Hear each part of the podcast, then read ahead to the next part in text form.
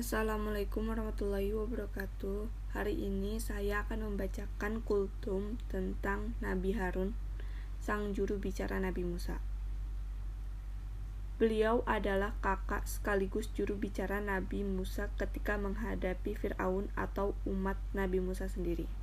Harun merupakan salah seorang nabi yang telah diminta langsung oleh Nabi Musa pada Allah dalam membantu perkembangan ajarannya. Beliau diangkat menjadi nabi pada tahun 1450 sebelum Masehi dan ditugaskan untuk berdakwah kepada para Firaun Mesir dan Bani Israel di Sina Mesir. Nabi Harun diriwayatkan fasih berbicara dan mempunyai pendirian tegas dalam mengikuti Musa saat menyampaikan dakwah kepada raja-raja yang sehat. Nabi Musa sendiri mengakui kelebihan saudaranya itu dan mempercayainya untuk membantunya dalam berdakwah dan saudaraku Harun, dia lebih fasih lidahnya daripadaku. Maka utuslah dia bersamaku sebagai pembantuku untuk membenarkan perkataanku. Sesungguhnya aku khawatir mereka akan berdusta.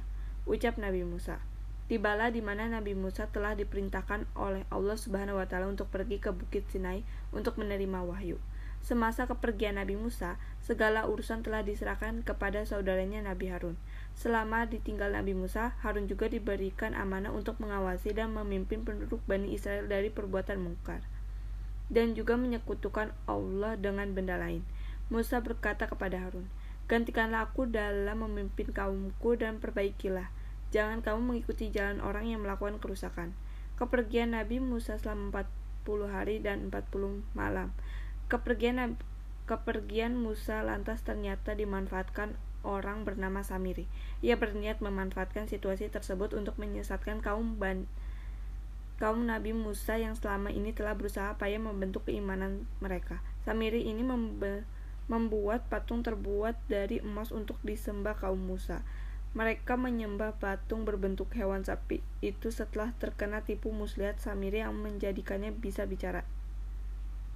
Nabi Harun sangat marah setelah melihat umatnya menyembah berhala. Lalu ia berusaha mencegah umatnya yang menyekutukan Allah agar kembali ke jalan yang benar. Tapi umatnya malah membeng membangkang dengan memberi ancaman kepada Nabi Harun kalau ia terus melarang mereka menyembah patung tersebut. Pada akhirnya, Nabi Harun tidak dapat berbuat apa-apa dan mereka terus menyembah patung itu. Setelah Nabi Musa kembali, ia terkejut karena kaumnya menyembah berhala. Dalam hal ini Musa juga menyalahkan Nabi Harun. Dalam keadaan marah yang tidak dapat dikendalikan Nabi Musa menarik janggut Nabi Harun dan berkata, Wahai Harun, apa yang menghalangi engkau dari mencegah mereka ketika engkau melihat mereka sesat? Apakah engkau tidak mengikuti aku atau engkau mendurhakai perintahku? Harun berkata, Wahai saudaraku, janganlah engkau merenggut janggutku dan janganlah engkau menarik kepalaku. Sesungguhnya aku takut engkau akan berkata, engkau mengadakan perpecahan dalam Bani Israel dan engkau tidak memelihara perkataanku. Diriwayatkan Nabi Musa yang menarik janggut Nabi Harun saat ia melampiaskan amarnya membuat janggut yang dipegang oleh Nabi Musa setelah bertukar menjadi putih dan janggutnya yang di, tidak ditekan Nabi Musa tetap berwarna hitam. Sejak itu janggut Nabi Harun mempunyai dua warna, yaitu putih dan hitam. Pada akhirnya Nabi Musa mengetahui siapa dalang dari semua ini. Ia mendapatkan Samiri sebagai perusahaan kaumnya. Nabi Musa mengusir Samiri beserta pengikutnya dan berjanji akan menghancurkan berhala-berhala yang dibuatnya dan akan dihanyutkan ke dalam laut. Nabi Musa pun berkata, Samiri dan para pengikutnya yang kafir akan segera mendapat azab dari Allah Subhanahu wa taala. Nabi Harun hidup selama 122 tahun. Beliau wafat 11 bulan sebelum kematian Musa di daerah Al-Ti'ih, yaitu sebelum Bani Israel memasuki Palestina.